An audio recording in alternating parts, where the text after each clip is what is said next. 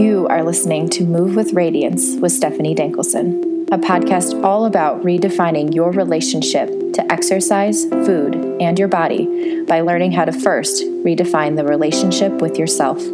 Are you ready to discover your inner truth, your inner radiance? Because there is a more freeing way to be fit.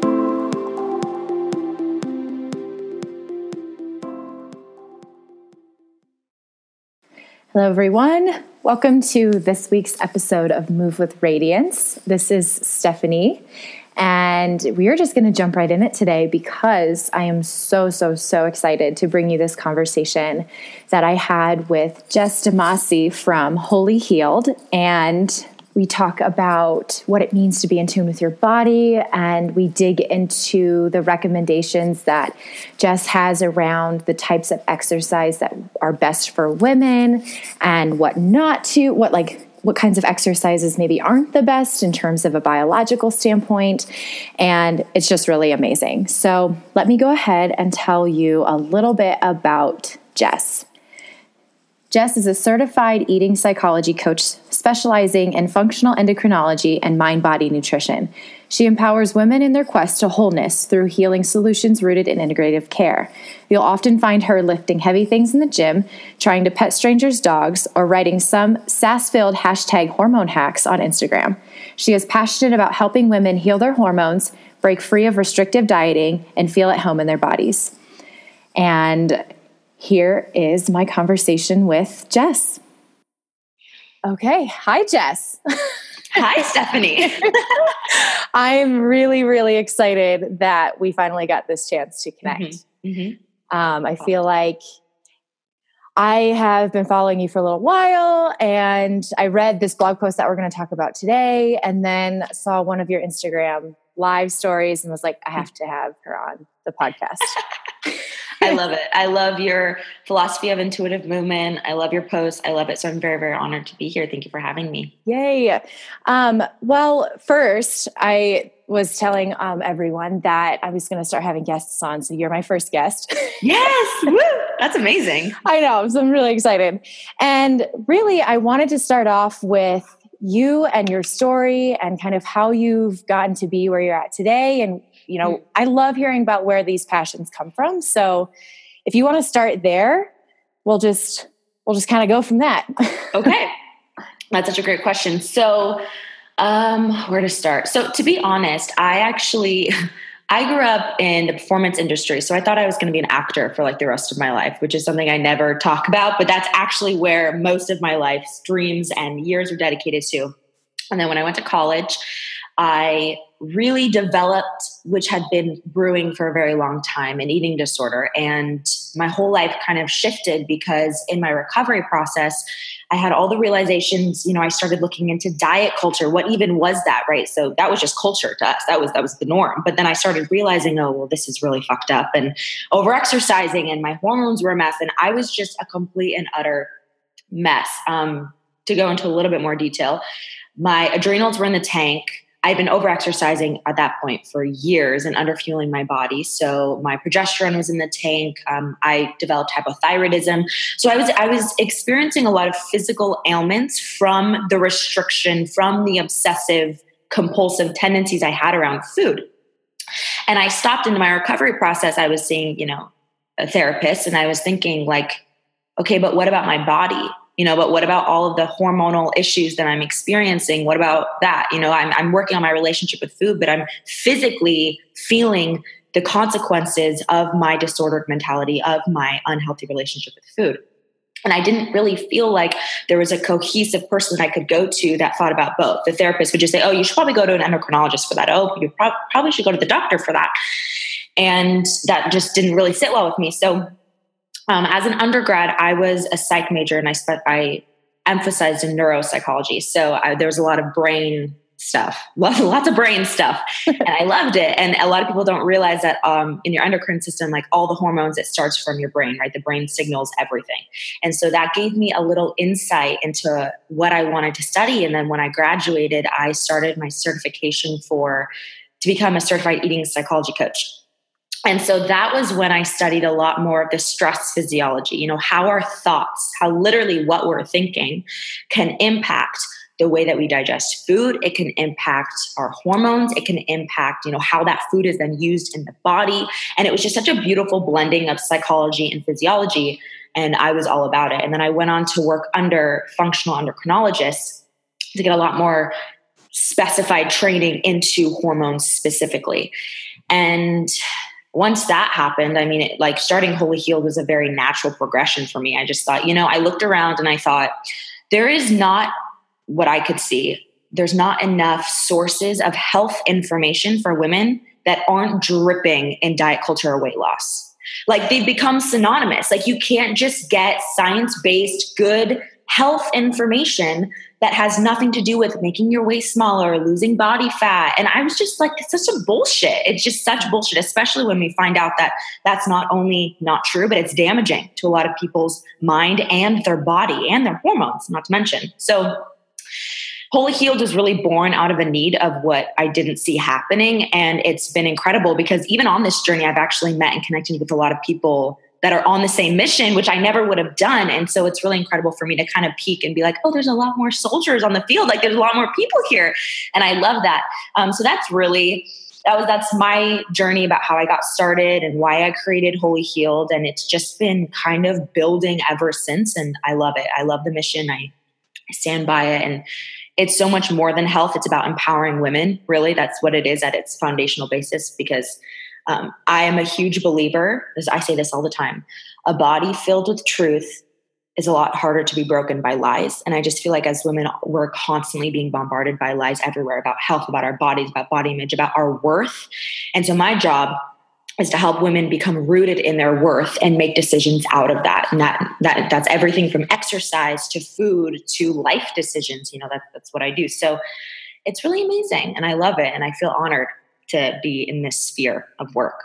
Yes. Mm-hmm. Uh, like so many things that you said. I was just like, oh my God. Because that's totally like, that's kind of where everything that I'm doing is rooted out of as well, where it's totally. like, there's so much worth connected for women, mm. especially in mm. the weight and in totally. the size. And totally. so everything that is d- done is sort of like based off that mission of trying to yes. get there. Yes. And so if we can somehow form this this new mindset around moving your body and eating and feeling totally. and just coming from an internal place rather than this external stuff, I right. think man, whole like we can that makes yeah. me so excited. No, no, it's it's very very true. I mean, if you think about it, we as women find our worth in the way that we look. And now you know weight and health have become synonymous. So yes. now it's like this this chain of worth weight health. So when you're talking to a woman about health you can't help but talk to them about weight and you can't help but talk to them about worth. It's all connected. So really if you're in the health movement industry at all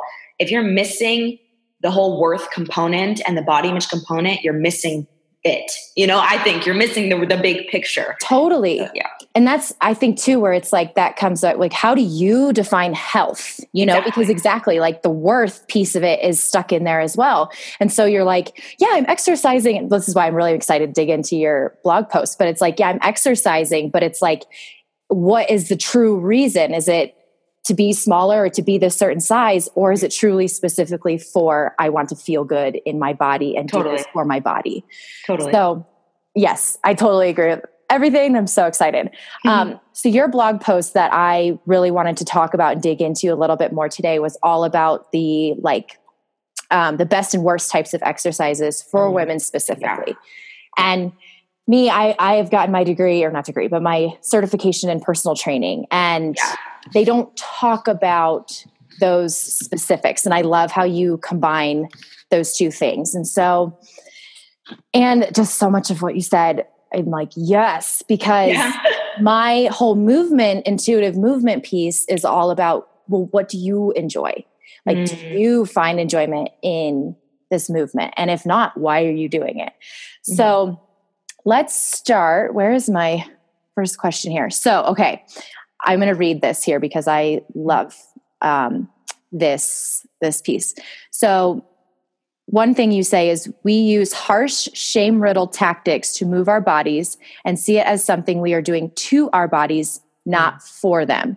So, mm-hmm. can you dig into that a little bit more and yeah. talk, talk about your feelings around that? Because I think this is really important. yeah. Oh, God. Yeah. So, I feel like when it comes to exercise, the biggest thing we've missed is we uh, well in general i think that women have become separate from our bodies. And that's where actually the whole name of holy healed came from because i saw women that were segregated. You know they viewed their bodies as the enemy. They talked about their bodies like they were separate from them. Oh my body's not doing this or god i just want to make it like this. They were just these extraneous things that were causing us harm. And that applies to exercise. And and when we're not integrated in ourselves, we look at exercise as something we do to our body. And the ironic thing is actually it's something your body does. That's that, that's what it does, right? Your body is exercising. Your body's doing this movement and not only that, but you do it for your body. And unfortunately, when you approach exercise as something that you do to your body, almost always, almost always, usually you are trying to manipulate the way it looks. That's mm-hmm. what I find. Yep. Trying to manipulate the way it looks and often that's where I see a lot of the hormonal issues come up from over exercising because you're not looking at yourself as an integrative being, which means you think that you can whip and manipulate and overwork your body because again it's not you it's this extraneous thing. You're not you're not you're not integrated.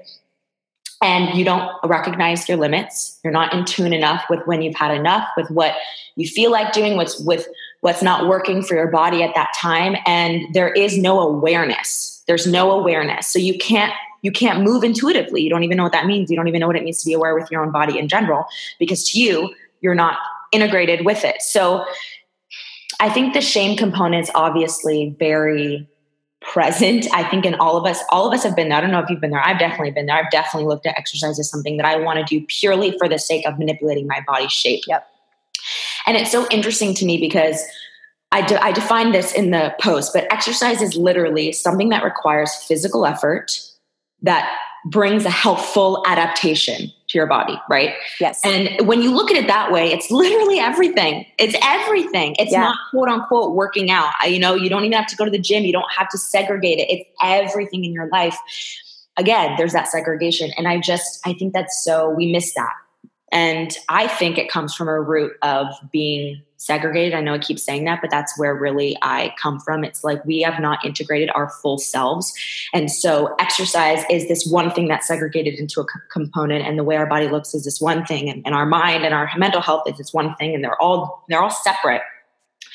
And that's it. Yeah. So that's pretty much all I have to say about that. no, I no, I think that's so great because that's that's really what helped me heal my relationship with exercise and food was finding movement that I was doing purely because I enjoyed the movement, not because I was trying to change my body or because, you know, like I was I was like I was really into triathlons.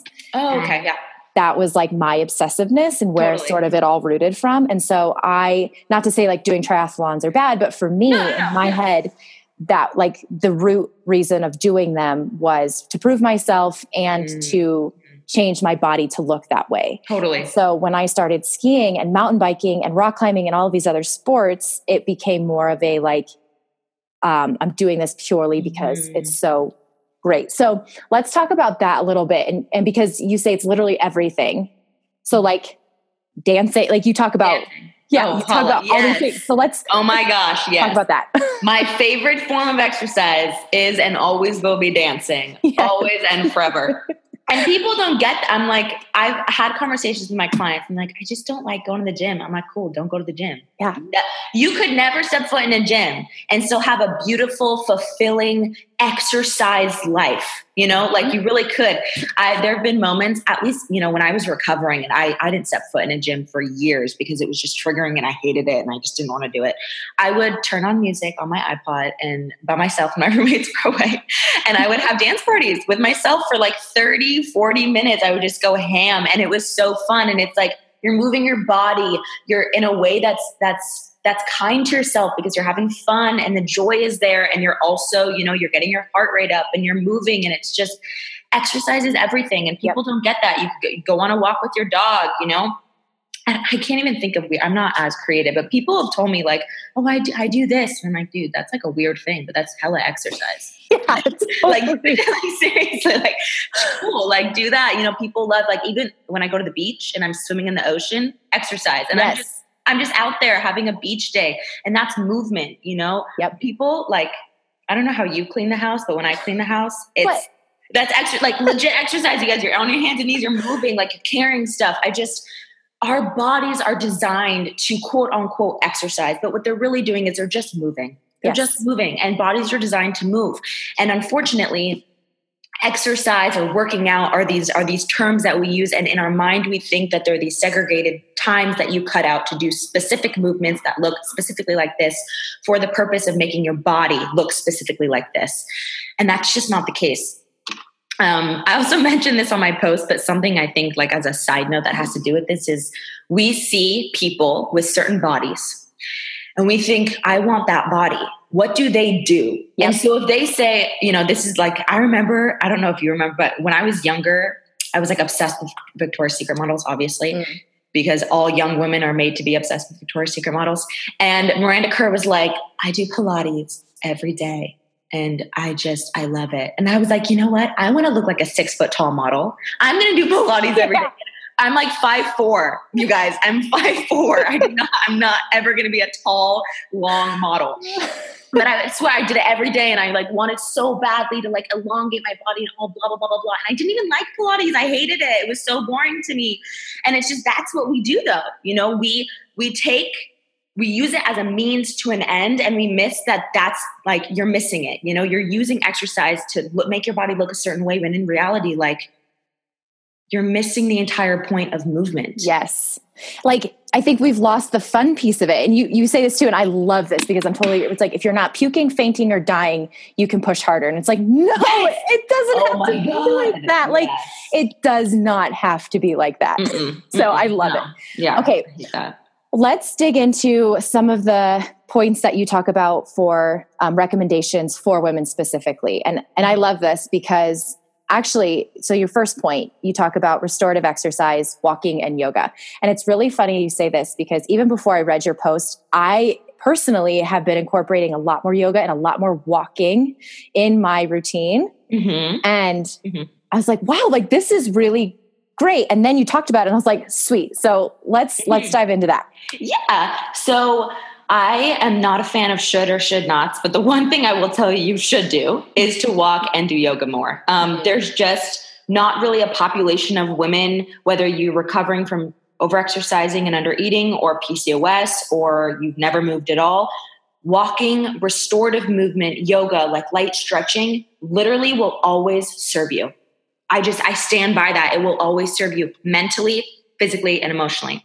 To talk a little bit about that. So, physically speaking, it stimulates what we call well there's two branches of your nervous system. So there's a sympathetic nervous system and your parasympathetic nervous system. And we want to live mostly in parasympathetic nervous system state.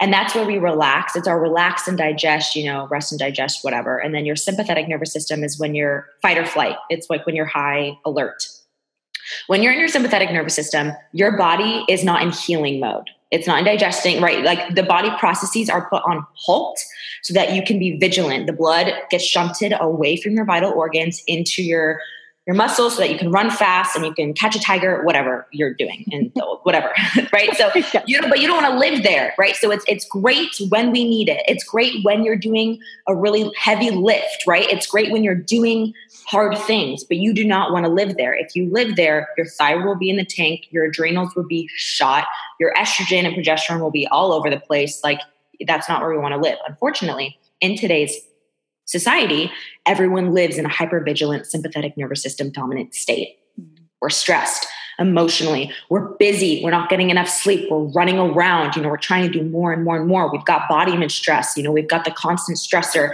of looking in the mirror and thinking that we're not good enough. You know, people underestimate that, but that's a constant stressor on your mind that's causing your body to think it's under a threat. So, any exercise that you can give that stimulates your body to shift into a parasympathetic state in your nervous system is critical, like really amazing. So in today's society, I don't really think there's anybody that would not benefit from doing more restorative exercise because there's so many things in our life right now that will take us out of that relaxed state that anything that you could do to put you there in that mental space and that physical relaxed state is critical mm-hmm. so that's physically and that will have implications for you know raising your progesterone which is really important for keeping your thyroid health active which is really important. Digestion that's a really really big one. Stress is the enemy of digestion that's huge. Um, and i could talk a little bit more about that like biologically if you'd like but um, there's another study that i put in there that i love and this is for my ladies struggling with body image or diet culture um, there was a study done on women recovering from eating disorders, and they found that women who regularly um, practiced yoga had a greater sense of body awareness mm-hmm. and it was defined as a sense of being like at home and connected to your body and something we've lost like i've mentioned as women in diet culture and viewing our body as the enemy is the ability to be at home and and integrated in our body. And that like from that place of integration is where you can make intuitive food choices. It's where you can make intuitive movement choices. And if you don't have that body awareness living intuitively is kind of not a thing right? You rely on outside rules that you get from magazines or people to tell you how to live and how to eat and how to exercise. So to me the mental component is huge. You know practicing body awareness i think is where your life like all your life choices can come out of.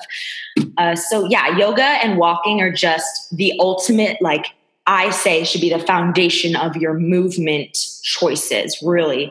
Get them in stress relief a little bit at night if you need help going to sleep just walking more. I mean it's just it's incredible.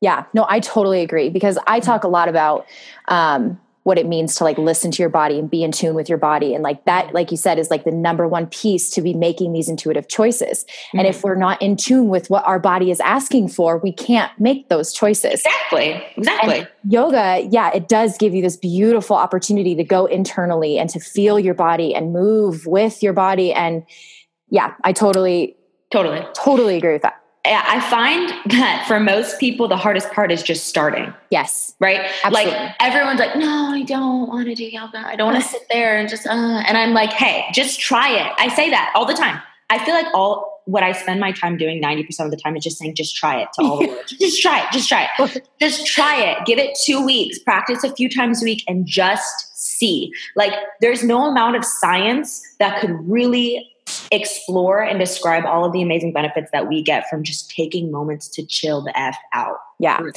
And everyone thinks too, I think, like with meditation, with yoga, it's like, well, I'm doing it wrong or my mind's racing and I can't stop. And it's like, no, there's no such thing as doing it wrong. Totally. Like, and mm-hmm. and that's what's going to happen is you're going to sit down you're going to get quiet for the first time in a really long time and your brain is going to be like what the hell and you are going to have lots of thoughts all at the same time but it's like as you practice and as you do it more and as you find instructors you like and place, you know, as you explore, you will finally have those moments of quiet. Like it doesn't happen to me all the time still. And I've been practicing yoga for a while, but like you will hit those moments of like, holy shit, like that mm-hmm. was, you know, that connection. And so, yeah, I totally agree. Like just freaking try it. mm-hmm. Yeah, really. Just freaking try it. That's the new life motto, you guys. totally. Um, I will, okay. I, I do want you to dig a little bit into like, um, you said you could dig into the science piece a little yeah. bit more. The biological component. Yes. Yeah, yes, absolutely. Yes, yes. So actually, this is really important. I haven't talked about this yet, but it's really, really critical. So I want to talk a little bit about your estrogen and progesterone balance. Yes. So you're in your cycle, you've got two phases. You've got your follicular phase, it's your first phase. And that's when you should be more estrogen dominant in your phase. Then you've got your luteal phase, and you should be more progesterone dominant. Now, there's a process in the body called the pregnenolone steal. I'm going to explain what that is. Basically, it describes why stress, all kinds of stress, overexercising, mental, emotional stress, whatever, is the ultimate enemy to progesterone. Progesterone is what Dr. Sara Gottfried calls nature's Valium. Okay, it's what's responsible for keeping you chill and calm and giving you good sleep. It also helps keep your skin clear, helps your periods be manageable, that you don't get really bad cramps, it's not super heavy, whatever. So, what happens is your body creates a master mother hormone called pregnenolone. And it creates it from cholesterol, which, as a side note, is why I always have my clients really focus on getting cholesterol rich foods like egg yolks and good healthy fats and pasture raised meats because our body uses those foods to make this master hormone called pregnenolone. Mm. So, your body makes pregnenolone, and your body decides, okay, it uses it to either make stress hormones like cortisol or DHEA or progesterone. And there's an or there, okay? So your body only has so much pregnenolone to make and in, and it has to choose what it's going to use to make it. Now, if you're stressed and you're under a lot of stress and you've got emotional stress from work, emotional stress from your body hatred, and then you're over exercising and blah, blah, blah, there is no time for your body to choose to make progesterone because it's too busy cranking out more and more stress hormones. So guess what? Your progesterone is nilch. You don't, you're not making enough, and there's nothing left to challenge the estrogen. So you enter into a, an automatic state of what I call estrogen dominance, or what we call. I'm not the only one who calls it that, but we call estrogen dominance. And then you'll experience symptoms like really bad PMS, mood swings, heavy periods, really horrible, really just like horrible periods you get nauseous and bad cramps. You know, if you experience bad PMS or period, like menses symptoms, chances are you've got a low progesterone, high estrogen problem. And one of the best things you can do is lower your stress so that your body's demand to make stress hormones isn't as high and it can shunt its pregnenolone to making progesterone. And so that's why I love, that's why we have to think about these things when it comes to exercise. And that's why I say everybody's different. Because if you are someone recovering from overexercising and undereating, or you've got a stressed life, the last, like, you kind of don't really want to go and do a sprint session. You right? Like you don't want to go after you've been sleep deprived, you had a really long day at work. It doesn't matter if you love it, it doesn't matter if it has a lot of health benefits. That's not really the time to do it. You know, it's all in context. I, for example, love weightlifting. Mm-hmm. It's my like it's pretty much one of like the exclusive forms of exercise I do besides yoga. I love it. I love it. However, it doesn't matter how much I want to go if I've been sleep deprived, if I've been had a really stressful day or even a stressful season of my life, like I definitely had to cut back purposely. Doesn't mean that I want to, you know, I still miss it, but it's like my body cannot handle this.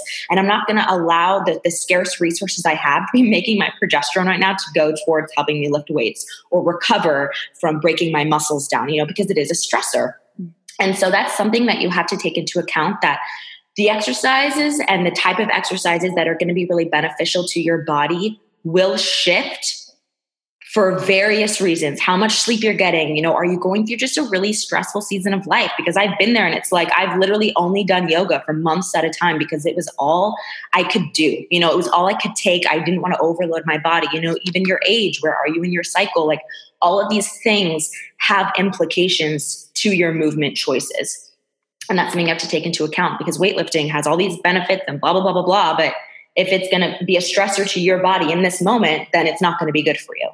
Totally. Yeah. I like that. I think, yeah, no, everything, everything. I love it. I love it.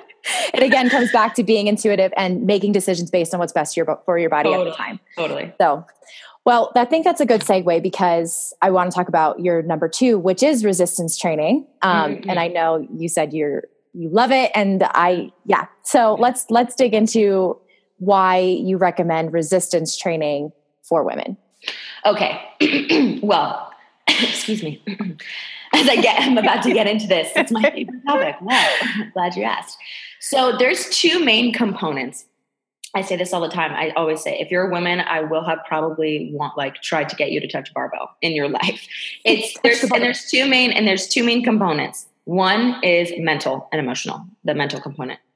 In a world that urges women to be smaller, trying to get bigger, trying to get stronger, you know, trying to take up more space, even like in a physical, not even just building muscle, but in like a powerful kind of sense is massive to me. It's symbolic to, yeah. to me personally. Um, I started when I was in the midst of my like diet culture obsession and trying to get smaller. All I did was run.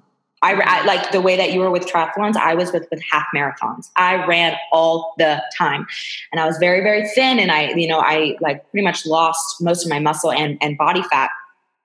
And I remember in my recovery process for the first time, and I actually just talked about this on Instagram. I don't know if so, but I talked about like why I got into weightlifting, and I experienced an incident um, where I was pushed around by a man, and I remember feeling physically weak mm. and being like, this is horrible. And and part of me was like, Jessica, you've been trying to make yourself small. Like, why? Why? Why? It's so much easier to get knocked down when you're so small. Um, and, and that's not to say small people are easily, you know, whatever. But for me personally, that was symbolic. So I started weightlifting and the mental and emotional effects I had with trying to be powerful, trying to get bigger, putting on muscle in a world that was like, be small, be weak, you know, don't be powerful, be this. Yep. And actively pursuing a type of exercise that allowed me to feel not that was very symbolic for me as a woman. And not everyone might feel this way, but I found that a lot of women do feel this way. They love it when they give it the chance. Um, it's very empowering. Physically speaking, it's incredible for a number of reasons. So, muscle, building muscle is incredibly protective for us as women. A, mostly because we're a lot more prone to get osteoporosis, especially, especially, especially if you've ever struggled or if you've ever restrictive dieted, if you've ever um, over exercised, if you've ever really restricted your food intake, especially depending on what, like how you were eating, um, chances are you've got weaker bones and you've got a lot more higher likelihood of developing osteoporosis. And we see that in women a lot, mostly because estrogen is produced in fat cells and it's very protective against osteoporosis. But if you're not producing the right kinds of estrogen because you've been trying to lose weight all your life or you're restricting your food, then you don't have as much protection against it. Building muscle is critical in protecting your bones, in increasing your insulin sensitivity, which is something I talk about for both weightlifting and um, high intensity interval training. Critical for my PCOS girls, for pre-diabetes, diabetes. That's like really, really amazing. Um, not to mention, building muscle allows us to just physically be strong. Mm-hmm. Like it allows us to physically do things, carry things, be capable in life. Um, it's also been connected to better sleep, better cognitive function, which is huge for women, especially because. So this is a side note. I'm rambling. You can stop me no, at any time. Is, I'm just going on and on. This is so okay.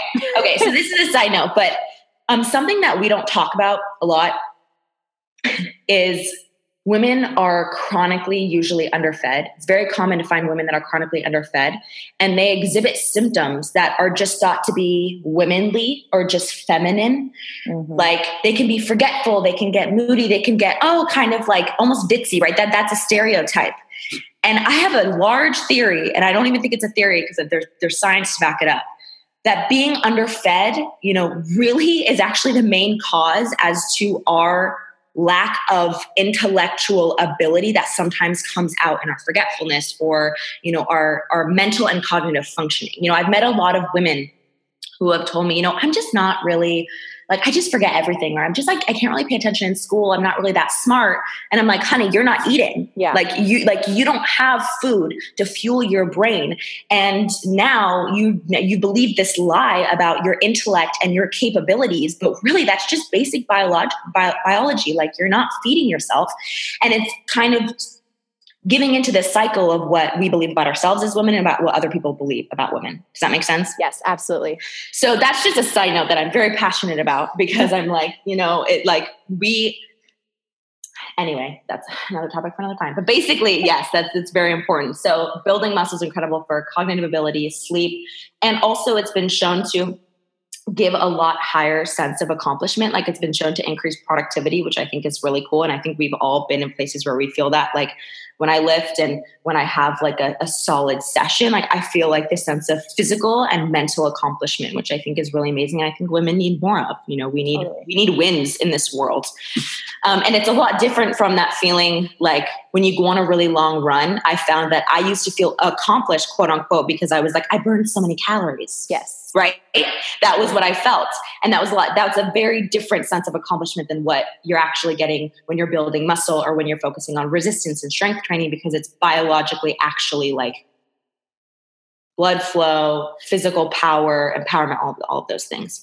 So that's why I love weightlifting. There's actually a lot more studies on my blog if you want, if your readers want to see them. I linked like over 30 studies in that post just yeah. because I knew it was going to be a controversial one because I was going on and I was like, hey, running's actually not the best. And all the girls are like, what are you talking about? I, running is all I do. Like, that's what I'm supposed to do, right? And I was like, mm, maybe not. So yeah, and I will link your your blog yeah. in my show notes so that everyone can see that because it, it is is very informative and has a lot of stuff you can dig more into. Yeah. Um, one quick side note: Can you explain PCOS to my listeners? Yeah. Sorry. Yes, absolutely. So PCOS is polycystic, polycystic ovarian syndrome, and it's basically our understanding of it now in the medical literature is a lot more it's a lot different. There's actually been like new names in it but it's essentially characterized by um, high androgens. So we've got like things like testosterone and DHEA-S um, a lot of women experience hair growth on the face uh, acne along the jawline irregular periods um, irritation, aggression. It's essentially for most women, especially that I see, it's insulin sensitivity, irregular periods, high androgens, and sometimes cysts on the ovaries. You don't have to have them. It's only sometimes that happens.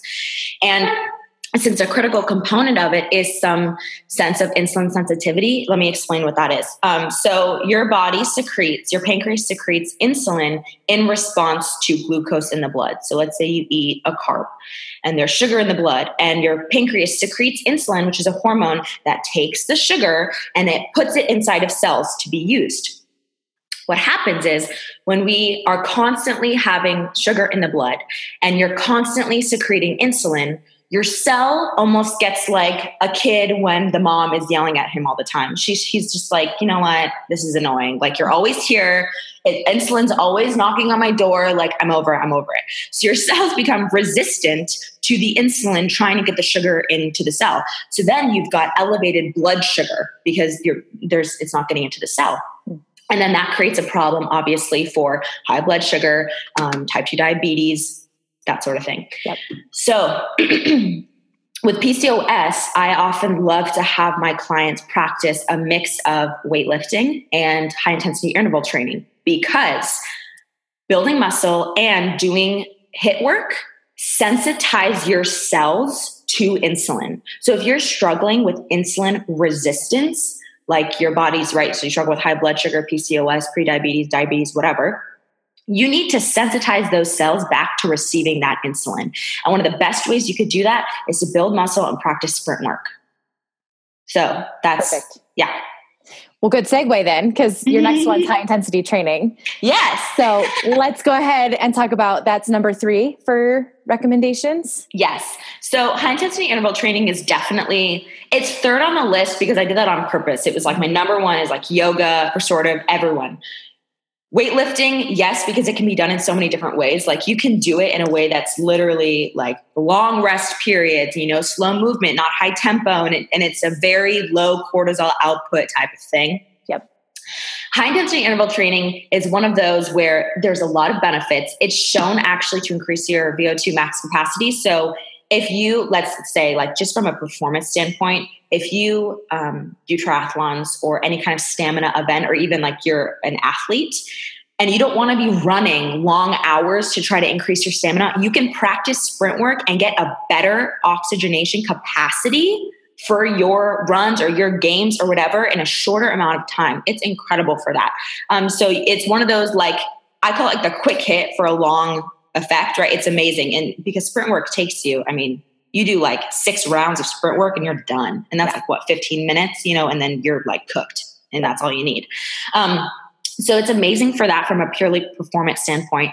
And it's highly, highly, highly, highly effective at what I just mentioned, increasing your insulin sensitivity. It's actually been shown to be just as, if not more effective than one of the most popular drugs on the market for regulating blood sugar, mm. which I find to be really fascinating that there's studies on that and it's proof it's like so cool, you know, to to use something like exercise um, that will give the same effect as a prescription medication. So, my recommendation for that is if you are someone who struggles with PCOS, any kind of insulin resistance, uh, that is like your ticket. You don't want to do it a lot. You know, you're not trying. It, it's very taxing on the body. It's very short, but it's very taxing. So a couple times, most three times a week, if that's like mostly all that you're doing. I don't want to see you tacking that onto lifting four days a week and this and that. That's just too much. Totally. I actually don't do sprint work really anymore just because I haven't been feeling it, you know, and that's yeah. it. That's just more of like a, like, I just haven't been feeling it.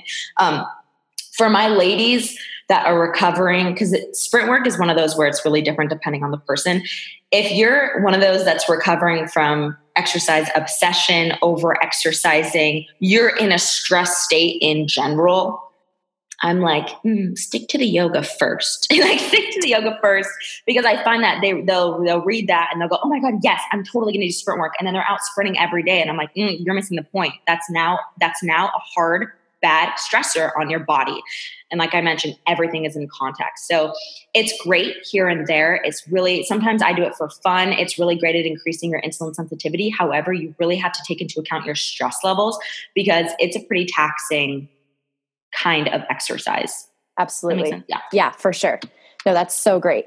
Um, well, then let's go into your the where is my notes here we go the the two the three things that you don't recommend or like the worst types of exercise yes. for women yes. and i love number one because this was me I number one is a chronic it all of us. It was all of us, Stephanie. and it I love this because I was the type of person that was like, if I don't at least get an hour of cardio in every single day, then I was not good enough and I did not complete my checklist. And, you know, and so digging into why this is actually harmful in ways, I think is amazing. Like Totally. Let's let's blow some yeah, tops. Let's let's let's go into that. So the number one harmful exercise for women that I mentioned is is cardio, chronic cardio, and the chronic cardio is essentially the kind of cardio where it's steady state, and you give the the um, the same amount of input over a long period of time. This looks like going out for a long run. It looks like being on the elliptical for a while. You know, being on the stair climber for a while, and you're giving the same kind of low grade effort just to get by. You're, that's basically what it looks like. So here's the biology behind that. You are putting out cortisol in those moments. So over time, you're on the treadmill, let's say you're on the treadmill, or you go for a 45, 50 minute run. Cortisol is being outputted, outputted, outputted in the same amount over time. There's no dips, there's no rest, there's no ups and downs. Your body perceives that chronic output of cortisol to be there's a chronic stressor, right? Like we're chronically stressed right now. And most likely it stimulates in the body, there's a famine. Which sounds ridiculous. We're like, there's no famine. But you have to understand that your body's mechanisms were developed in times where there were feast and famine and hunting and gathering. And that's the way our body has evolved mm-hmm. to perceive things. So when I say that, that's not dumb or an exaggeration. Like that's literally what your body is thinking. There's a famine, there's no food, we are not safe here. Okay. And the best thing, I, this is just a side note, but the best way to heal your hormones, hormones and keep them balanced is to assure your body that it is safe and fed. Mm-hmm. Two rules, just everything. So when you take something like long term cardio, where you're chronically outputting a cortisol, and I meant I linked a study in this, but it in the post, but it showed that marathon runners have um, elevated cortisol for like days after their runs. Which, if you're running, let's so, so let's say you're running daily or you're running even every other day. What does that look like? That looks like chronic cortisol output every single day. It's just raised all all high, and take it back to what I just talked about about pregnenolone steal. Are you are you producing progesterone in that state? No, because your body's using all of its energy to produce cortisol and stress hormones. So, all that to say, biologically speaking, in its most simplest form, it stresses the body out. It stresses the body out and it tells the body that we're not safe, that we're in a famine. Because why else would you? You have to think that the body's like, why else would we just be running for long periods of time? Right? Like, unless we're running from something, why are we just running? That's that's what that's the way your body thinks because it's dumb. You know, like it's not dumb. I mean, if you love it, you love it. But like from a bodily perspective, that's not what we want. We don't want to be exerting energy when it's unnecessary to exert energy. So when you're going out for an hour, hour and a half long run, your body thinks that there's a threat causing you to do that. And it can affect your pituitary gland, which is basically, or your hypothalamus, I'm sorry, which is basically what assures your body that you're safe. And your hypothalamus will, will perceive a threat, and then they will be down regulated to the rest of your hormone functioning. Like, there's a threat, there's a threat, there's a threat. You know, your thyroid knows it, your ovaries know it, your adrenals know it. And then before you know it, your body's like, there's a famine. We better hold on to the food. We better slow down our metabolism, right? Um, so that's basically what you see, and that's one of the most common things I see is women who start running like like long periods of time, and then they slowly start gaining weight. They start losing sleep. Their hair might start falling out, and I'm like, yeah, well, you've your body's downregulated its metabolism and your thyroid has downregulated its activities because it, it thinks that it needs to conserve energy from all of this stress you know you're constantly running you're constantly burning calories let's so it's, it's really smart when you think about it. Your body's adapting. That's what exercise causes us to do. It's adapting.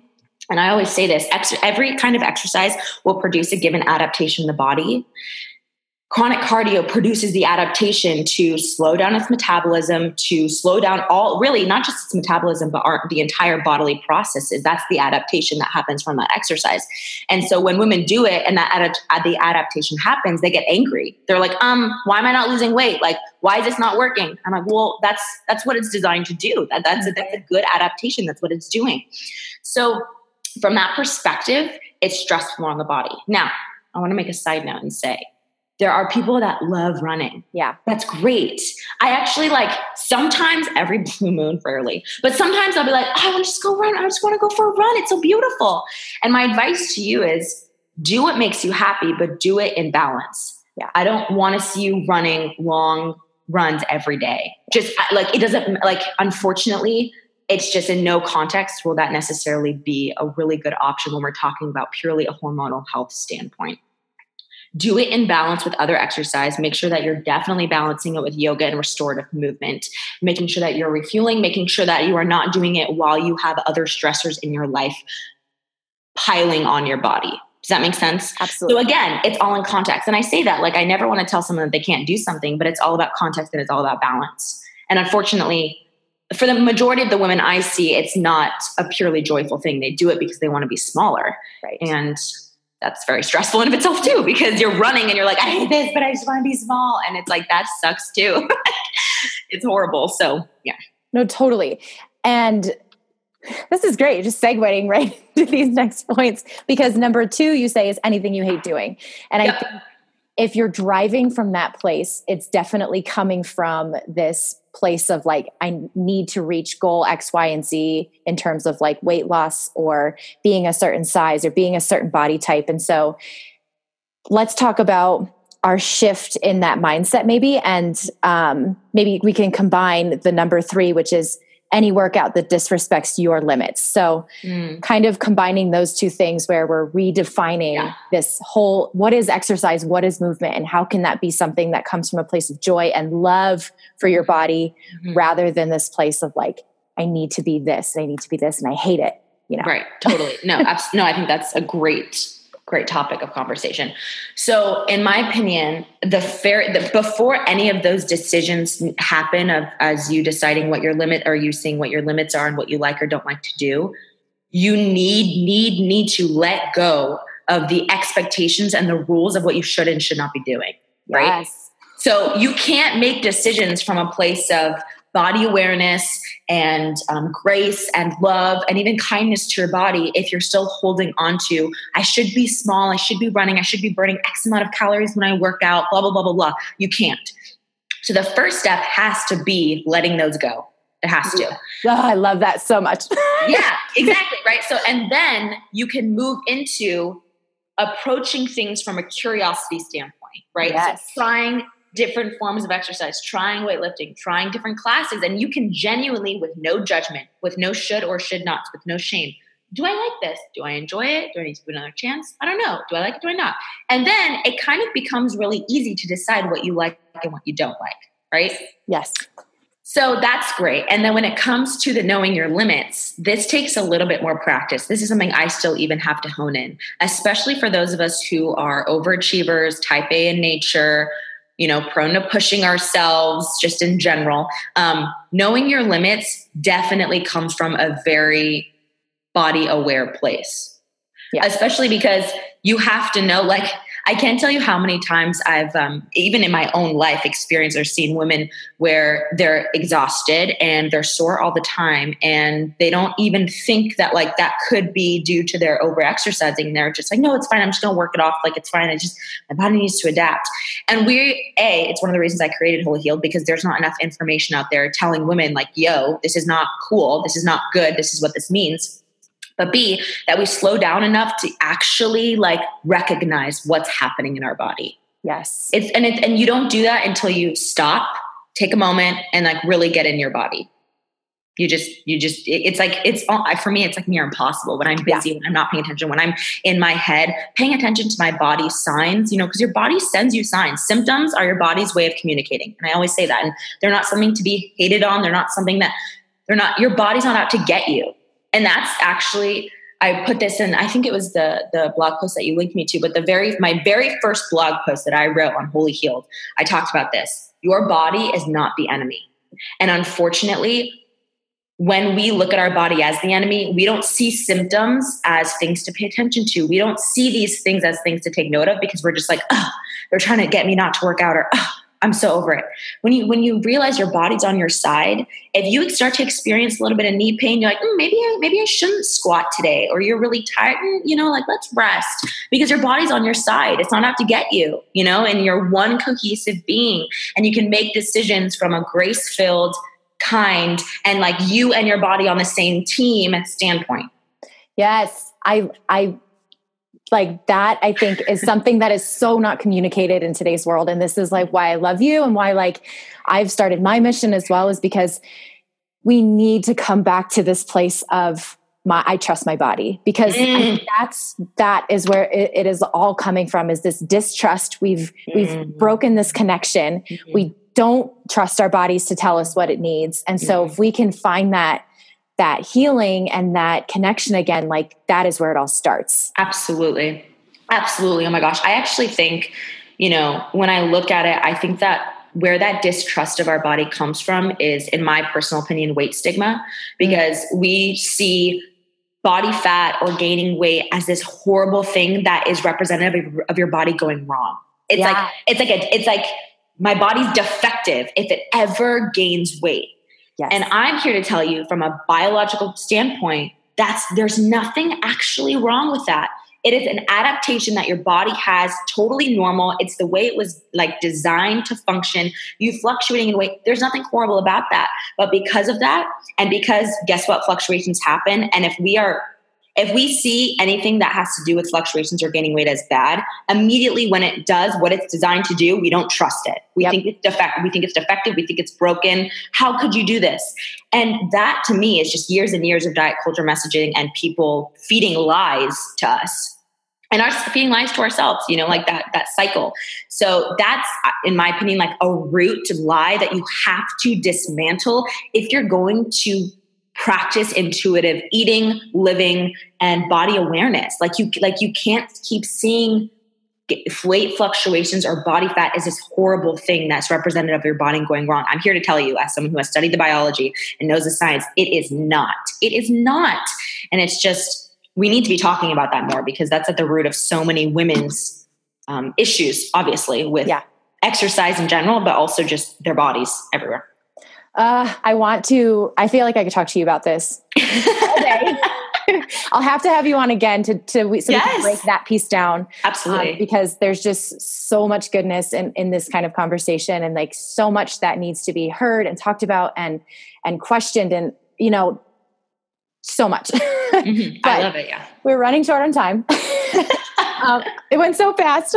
I like want to ask you so many more questions. but how about we end with you letting our my uh, letting everyone know where they can find you, and I will make sure I link everything in the show notes. But yes. Um, Yes. So if you want to come and chat and hang out with me, I am at handle on my Instagram is at Wholly Healed. That's whole like a whole pie, W H O L L Y, Wholly Healed.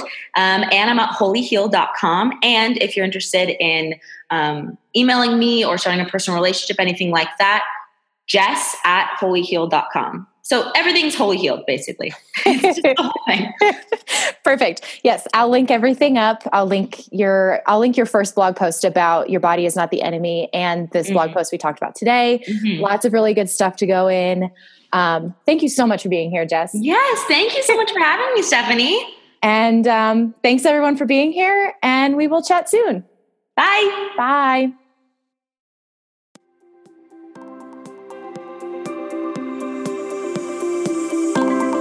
Thank you so, so much for listening and for being here with me.